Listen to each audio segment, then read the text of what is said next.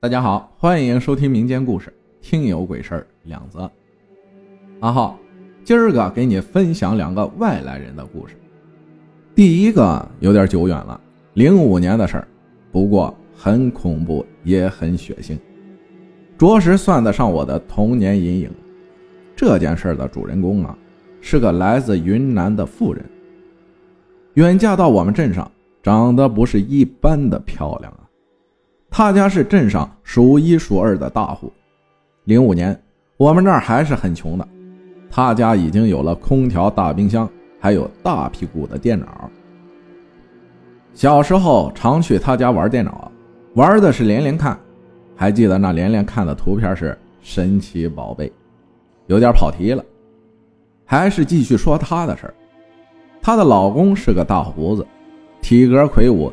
本事是真有本事，在县城里开了几家五金店。这男人有钱了就变坏了。虽然我很想为广大男同胞们抱不平，但是这个汉子，着着实实是养成了很多坏习惯。沾花惹草就不说了，最严重的时候便是酗酒。这男人酗酒酗的次数多了，家暴也就不远了。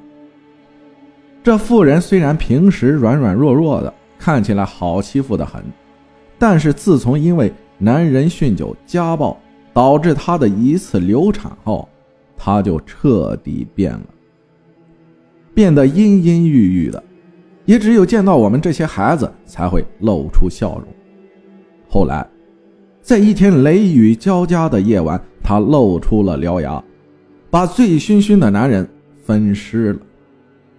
他把尸体放在了冰箱，至于后续怎么处理，想必大家也能猜到，被他慢慢的吃了。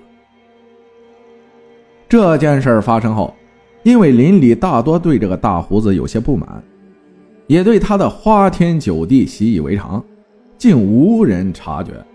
至于我，估计是年幼无知，照样隔三差五的跑去他家玩。后来。这妇人变得放荡了许多，天天穿得花枝招展，那镇上的男人们都按耐不住了。说也奇怪，这妇人呢，只喜欢留有大胡子的男人，也多与这些人多说几句话，动作也放得很开。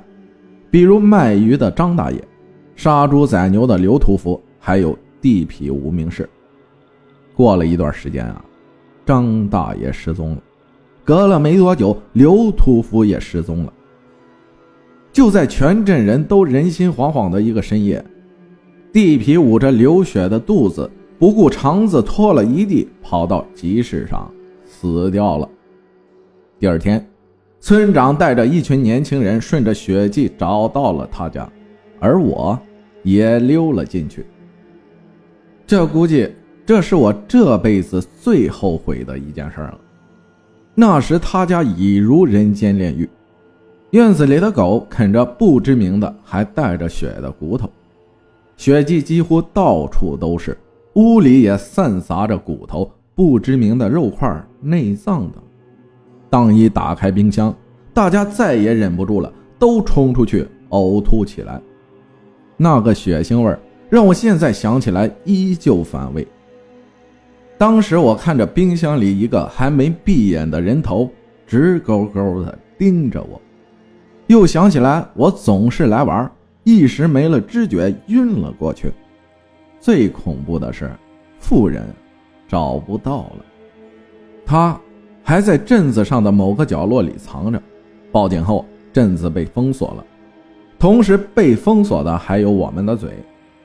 镇长用计划生育的罚款来威胁我们村里的村民，说来尴尬，我们村就没有一家的孩子少于两个的。不过这些都不重要了，大家都还处于惊魂未定的状态，都不敢出被窝了，谁还敢出去乱说？那个妇人被找到时已经死了，死在村口的水井里，死的时候一丝不挂。自此。那口井成了全村的禁地，时常有人说啊，在那附近看到了鬼魂。不过这些也大多是传言了。真实的是，打那以后，镇上没人留胡子了。